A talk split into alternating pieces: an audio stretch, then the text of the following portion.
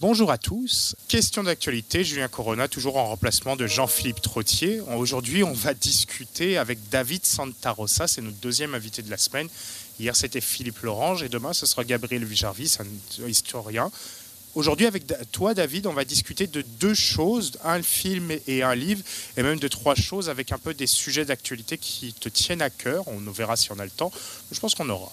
Le premier sujet, c'est le film sur Jacques Parizeau. Jacques Parizeau et son pays imaginé. C'est à la une, à l'affiche de 6 ou à 8 cinéma Guzzo.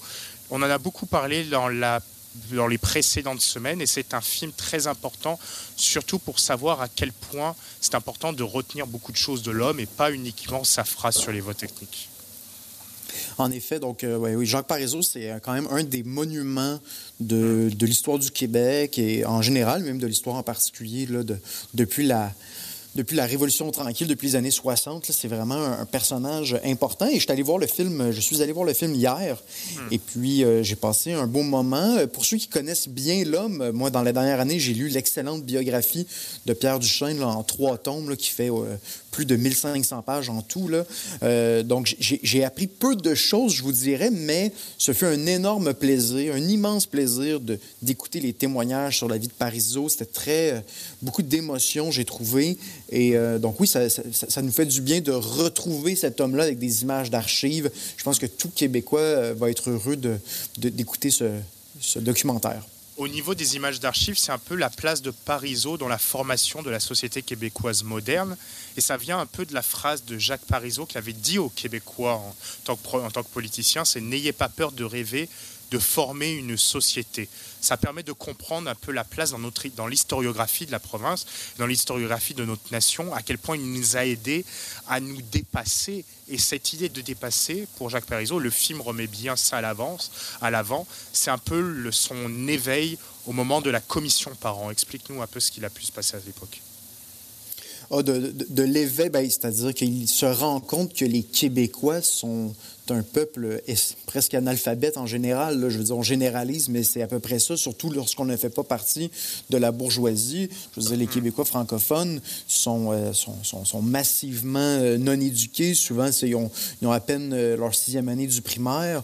Donc, non, c'est terrible pour l'époque. Et, et et euh, Parizeau voit ce qui s'en vient, voit l'importance d'être éduqué dans l'économie du futur et veut, veut, veut véritablement, souhaite que, le, que, les Québécois soient davantage éduqués parce qu'on va, on va manquer le bateau ou sinon. Donc, il y a vraiment cette idée-là. Et moi, je rapproche cette idée-là, qu'il cherche à ce que le Québec devienne un, un grand peuple je, vois qu'il y a euh, son origine bourgeoise a une certaine importance là-dedans, j'ai l'impression, Julien. Mais c'est intéressant cette origine bourgeoise parce que quand on comparait un peu, quand on compare un peu les bourgeois de l'époque, cette bourgeoisie francophone qui essaye un peu d'être au même niveau que la bourgeoisie anglo et de se coller à elle, et oubliant même ses racines au départ. On va prendre l'exemple de la petite vie où le bourgeois, euh, les bourgeois français parlent en anglais entre eux. C'est mis de manière humoristique, mais c'était un peu ça à l'époque.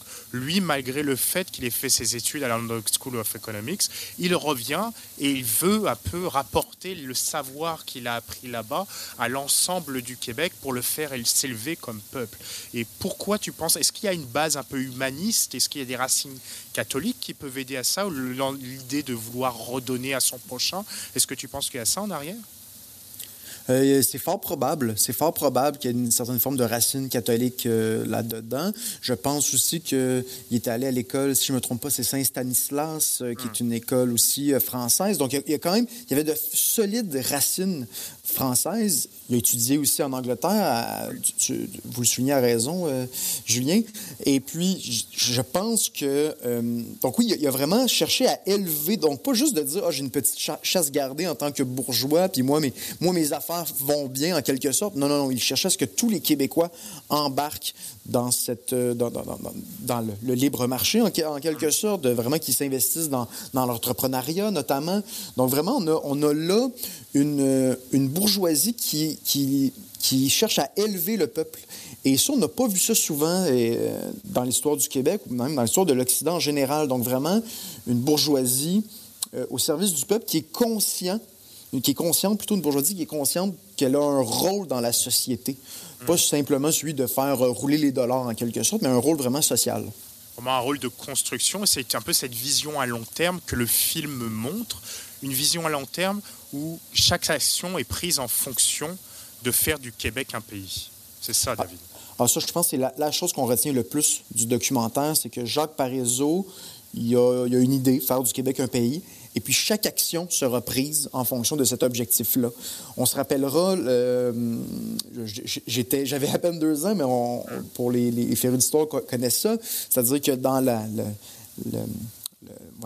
l'élection référendaire, oui, il va laisser la place à M. Bouchard, Lucien Bouchard, qui était beaucoup plus populaire que lui à l'époque. Hmm. Hein. Euh, M. Parizeau, il avait un certain...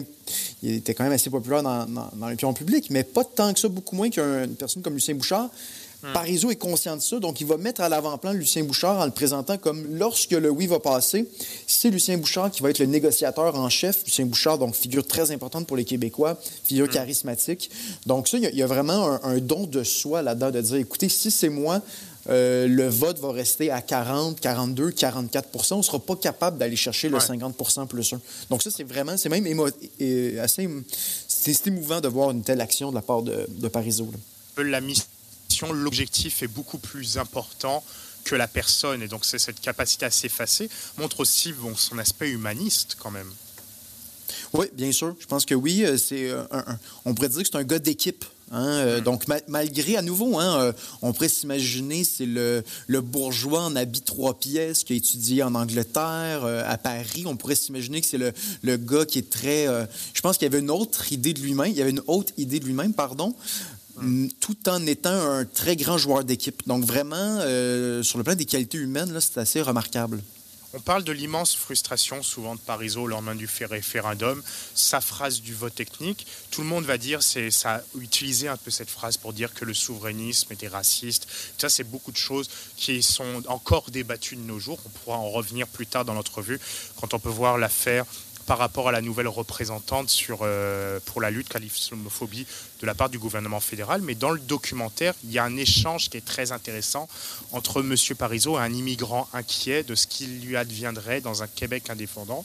Tu pourras revenir dessus après, David. Le Premier ministre lui répond Pour moi, il n'y a pas, il ne devrait jamais y avoir autre chose que des Québécois. Dans mon cas, ma famille est arrivée il y a 330 ans.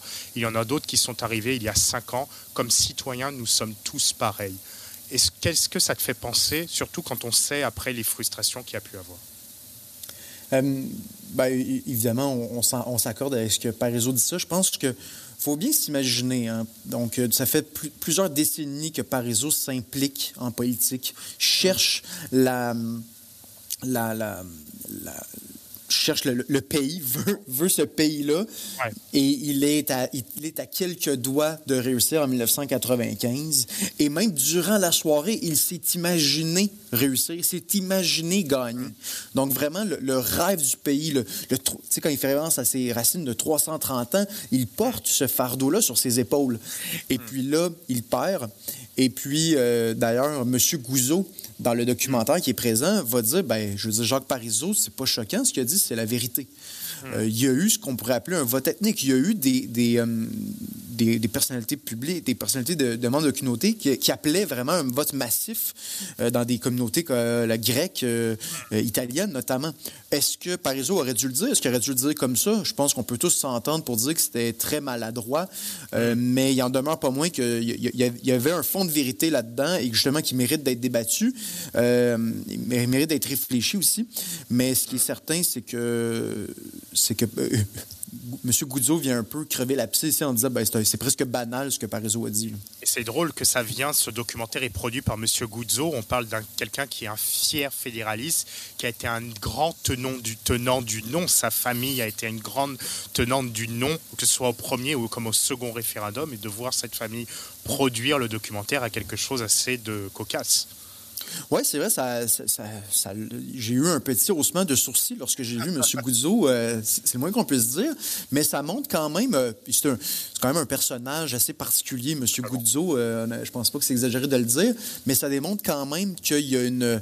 Il y a une forme de, il y a une grandeur d'âme quand même de vouloir s'impliquer là-dedans, dans la culture québécoise, de dire que Parizeau, c'est un homme plus grand que nature, qui va au-delà des clivages politiques. Donc non, j'ai, j'ai, mon sourcil s'est relevé, mais j'ai été très heureux de, de voir ça. Là pour finir sur le sujet, dans le documentaire, donc tu nous parles, tu nous expliques depuis tantôt que tout était une vision à long terme, et dans la vision à long terme, c'est le plan du oui, le plan en cas de oui. Il était clair, il était réfléchi. On a vu plusieurs fois plusieurs documents qui montraient que le discours était prêt, les reconnaissances d'ambassade étaient prêtes. Il y avait même une lutte si le oui l'emportait, qui reconnaîtrait le Québec en premier, la France ou les États-Unis. Tout ça, on le sait. le plan en cas de non, du côté de Parisot, il ne l'était pas, d'où la fameuse phrase de vote ethnique. Est-ce que c'est un peu une sorte d'achoppement par rapport à une sorte d'infabilité du personnage? Je, pense qu'en même temps, il, cherchait à se dire je ne peux pas m'imaginer que le non perd. Hein. C'était juste le, oui va l'emporter et on, réfléchit en fonction de ce scénario-là. Et le non l'a emporté, on le sait. Euh, Jean-François Lisée a écrit rapidement un, discours de défaite, mais Parizeau n'a pas lu ce discours de défaite. Et il y a eu la malheureuse phrase sur le vote ethnique, bien sûr. Mm. Et on se dit, et le lendemain d'ailleurs, Parizeau, donc totalement détruit, remet sa démission comme premier ministre du Québec. Et on se dit, si le plan du non avait été euh, ben là, on est dans la politique fiction, évidemment, mais si le, nom, le plan du non avait été euh, davantage travaillé, est-ce que le mouvement indépendantiste en serait là aujourd'hui?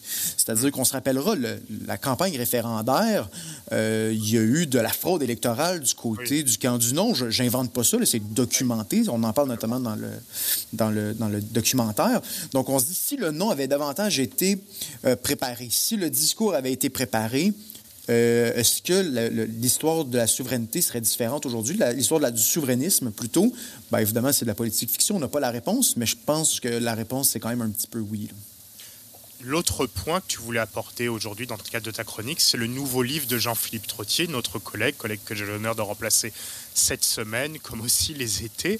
Si on prend la souveraineté comme une idole et qu'on se croit déchristianisé en Occident, on aurait remplacé Dieu par d'autres idoles et la souveraineté en serait une pour certains.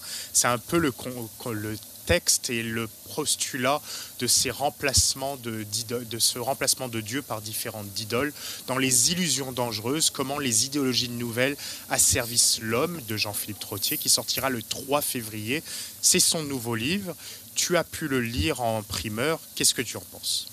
Oui, donc notre collègue Jean-Philippe Trottier, qui est un, une, grande tête, à mon sens. C'est vraiment un gars brillant, euh, avec une, culture générale euh, assez impressionnante. Il qui sort un... Oui, vraiment, tout à fait, tout à fait. Et puis, euh, euh, donc oui, un, livre très, très riche d'idées euh, qui mérite une lecture et même une relecture. Donc, une fois que je l'ai terminé, je l'ai replié, je me suis dit, euh, j'ai pas tiré tout le jus de ce livre-là. Ah. J'avais l'impression. Donc, c'est sûr qu'il va y avoir une, deuxième lecture dans les prochains temps. Mais la thèse un peu de base, si on, pourrait résumer, de Jean-Philippe Trottier, c'est, comme, vous l'avez un peu souligné, c'est qu'on se croit déchristianisé en Occident, ben, du moins au Québec en bonne partie, mais même en Occident en général, où est-ce que c'est ça, le, christianisme existe, mais un peu à la manière de véritablement uniquement dans la sphère privée, puis dans le public, ça a le plus, plus ou moins d'importance.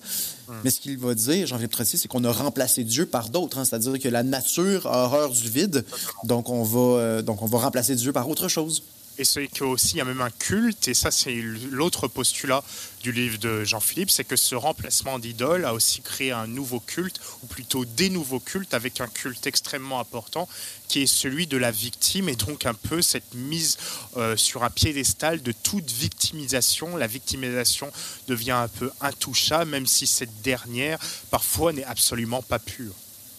En effet, on a, l'impression de plus en plus que la seule manière, j'exagère un peu en disant la seule manière, mais la manière la plus efficace peut-être d'entrer dans l'espace public, c'est de se présenter à titre de victime. C'est pas rare qu'on entend des grandes vedettes se présenter comme, comme des victimes, c'est comme ça qu'on peut exister dans l'espace public.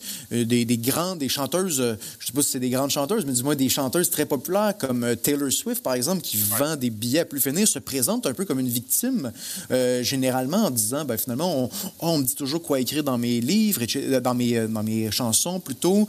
Il y a Meghan Markle, n'est-ce pas, en Angleterre, qui se présente comme une victime de racisme de la part de la, de la, de la famille royale. Je veux dire, vraiment, même les, les, personnes les plus riches sur la Terre qui ont plus de pouvoir, on les, présente aujourd'hui comme de pauvres petites victimes. Je veux dire, c'est fort de café.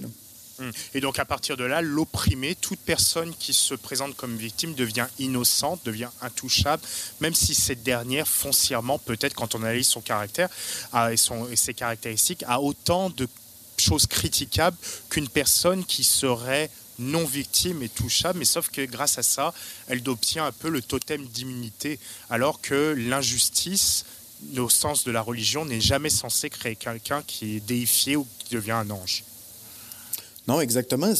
Les, les, les, anges, les êtres parfaits, c'est euh, dans, la, dans, la, dans la religion, c'est euh, Jésus, c'est Marie.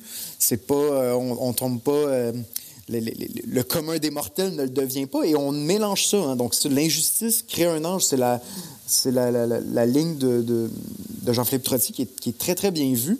Et puis, il va dire que c'est ça, l'opprimé est vu comme structurellement innocent. Donc, dans la structure, si on veut, de, notre, de nos schèmes de pensée, c'est comme si la victime ne, ne, peut pas avoir euh, fait quoi que ce soit. Les, les, les, diverses. Euh, comment dire Prenons l'exemple de Julien Lacroix dans les derniers temps. Hein, où il y a eu, euh, bon, évidemment, il y, a, différentes choses à se reprocher, je pense, puis il l'a reconnu, mais on a compris aussi que, euh, oui, c'était un bourreau, en quelque sorte, mais c'était aussi une victime. C'est-à-dire que tout n'est pas blanc ou noir dans ces histoires-là, qu'il euh, y a peut-être des personnes qui ont cassé du sucre sur son dos, qui ont profité de cette occasion-là pour mousser leur carrière. C'est même sous-entendu dans certains articles de la presse, notamment. Donc, Vraiment, je pense que l'exemple de Julien Lacroix euh, va dans le sens de la thèse de euh, Jean-Philippe Trottier que une victime ou un bourreau n'est jamais 100% victime ou bourreau. Et ça, je pense qu'il faut le retenir beaucoup. Et, aussi, on parle de religion depuis tantôt, un peu comment il y a eu un remplacement de culte et comment ce culte de la victimisation est devenu assez prépondérant aujourd'hui. Quand on voit un peu différentes victimes de Julien Lacroix qui sont revenues sur leurs euh, accusations et qui ensuite ont été accusées, limite envoyées au tartare, à la pénitence, parce qu'elles sont allées au contraire de ce culte de la victime, de la victime qui leur avait permis peut-être d'être mis sur un piédestal au début par leurs premières accusations. C'est quand même assez, intéressant et c'est un peu euh, comme on leur dit allez vous repentir, faites votre canossa et on vous permettra de recommencer à jouir des, pouvoirs donnés par ce culte de la victimation. Vous pourrez redevenir un héros. Oui, je pense que c'est très, très bien vu. Euh, il y a une forme de pensée binaire euh, là-dedans et il ne faut pas et Jean-Philippe Trottier des belles pages là-dessus, notamment. donc, c'est ça, il faut pas. Euh, cette idéologie-là ne doit pas se trahir. Donc, s'il y a quelqu'un qui brise un peu cette chaîne-là, ben, on, on, va lui en vouloir euh, très, très fortement. Notamment les journalistes Isabelle Haché, qui a fait une, contre-enquête, en quelque sorte, ben, elle s'est fait traîner dans la boîte par beaucoup de personnes, qui, comme quoi elle trahissait en quelque sorte le mouvement. Donc oui, il faut, euh, il faut, euh, il, faut que il faut que, si on veut, tous les soldats gardent, gardent le rang en quelque sorte selon cette idéologie-là. Et selon cette idéologie-là, la figure de la victime, au-delà d'être intouchable, elle devient même héros. Et Jean-Philippe utilise la personne de George Floyd pour un peu utiliser ce nouveau héroïsme et ce nouveau tragique, alors que malheureusement, ce n'est pas le tragique qu'il faudrait peut-être utiliser dans ce genre d'histoire. En effet, donc, euh, George Floyd, qui est évidemment, c'est la victime d'une tragédie, donc un, policier qui a commis un meurtre. Je pense que c'est venu toucher euh, toutes les personnes euh, sur la Terre qui ont vu une telle image, l'inverse est, inconcevable. Mais très rapidement, on a changé George Floyd en héros comme si c'était lui qui portait une, espèce de combat, comme s'il avait fait de choses extraordinaires. Euh, ne mélangeons pas les deux. Je pense que c'est ce qu'on doit retenir du livre aussi de, Jean-Philippe Trottier. Ça ne veut pas dire que, évidemment, la, victime, euh, c'est un statut très, très important, ça c'est certain, mais, de là à la changer en héros, c'est autre chose. Et comme vous le dites, renouer avec le tragique. Je pense que ça, c'est important. il y, a, des malheurs qui arrivent par la force des choses. Euh, il y a du bien aussi qui arrive peut-être dans ce malheur-là, mais donc la vie euh, je vais peut-être dire quelque chose de banal, mais la vie est toujours un peu plus complexe qu'on le pense. De, chercher à réduire tout ça à le, combat des gentils contre les méchants, ben, c'est toujours... Dans le livre de Jean-Philippe conclut sur une question, c'est que si le culte de la victimisation permet de devenir héros, permet de devenir intouchable, il y a une victime par contre, ou plutôt une victime pour certains, pour d'autres, le responsable de tous les maux, qui n'a le droit à aucun, euh, euh, aucune repentance, aucune force, c'est l'homme blanc. Quelle est la place de l'homme blanc dans la réflexion du livre de Jean-Philippe? Ça, je pense que c'est un moment qui est assez intéressant. C'est-à-dire qu'il y a une certaine époque, il euh, faut le dire, je pense, qu'il y a, il y a l'homme blanc, du moins certains hommes blancs qui s'imaginaient vraiment qu'il y avait une hiérarchie des races, qu'ils se, situaient en haut, en haut de la pyramide, si on veut. Et puis, donc, ça l'a mené notamment à la colonisation. Puis à nouveau, ça prendrait mille nuances là-dedans parce qu'il ne faut pas retomber non plus dans le schéma que euh, les, Blancs euh, à l'époque euh, étaient, tous, étaient tous comme ça. mais maintenant, on, voit les Blancs justement comme, comme s'ils étaient tous, tous oppresseurs. Hmm. Et ce que Jean-Philippe Trottier nous appelle, nous, dit, ben, écoutez, l'homme occidental, finalement, dans une vision de, de du 18e siècle, par exemple, ou du 17e, bien, il se voyait au-dessus de tout. Bien, on le voit encore au-dessus de tout dans l'idéologie nouvelle parce que c'est lui qui est à nouveau responsable de tout et la victime n'est responsable de rien. Donc, à chaque fois, la victime n'est jamais capable d'avoir des d'agir sur son monde. Et ça, je pense qu'il y a une certaine originalité dans la réflexion de, de Jean-Philippe Trottier sur cette question-là. Donc, quel est le moyen un peu pour l'homme blanc d'éviter de ça? Est-ce qu'il doit faire juste accepter de faire partie d'un groupe parmi tant d'autres ou est-ce qu'il doit s'élever peut-être? Je pense que les deux sont possibles. Je pense qu'il est possible de s'élever. Je pense que l'Occident euh, loin de, il n'est pas parfait, certes, mais je pense que sur le plan de ses institutions, euh, dans sa lutte contre le racisme, l'esclavage notamment, je pense qu'il il est euh, exemplaire à plusieurs égards. Pas parfait, mais exemplaire. Il, a, été, il a été vu comme exemplaire aussi par d'autres civilisations, mais il doit aussi accepter de dire ben, il est un groupe parmi tant d'autres, en ce sens qu'il n'est pas responsable de tous les malheurs et il n'est pas responsable de, de, de, de, résolver, si on veut, les, malheurs de tout le monde. Donc, je pense que ça, donc, accepter ce, ce, destin-là, c'est peut-être aussi un peu angoissant. Hein, le destin du, commun, des fois, ça peut être angoissant.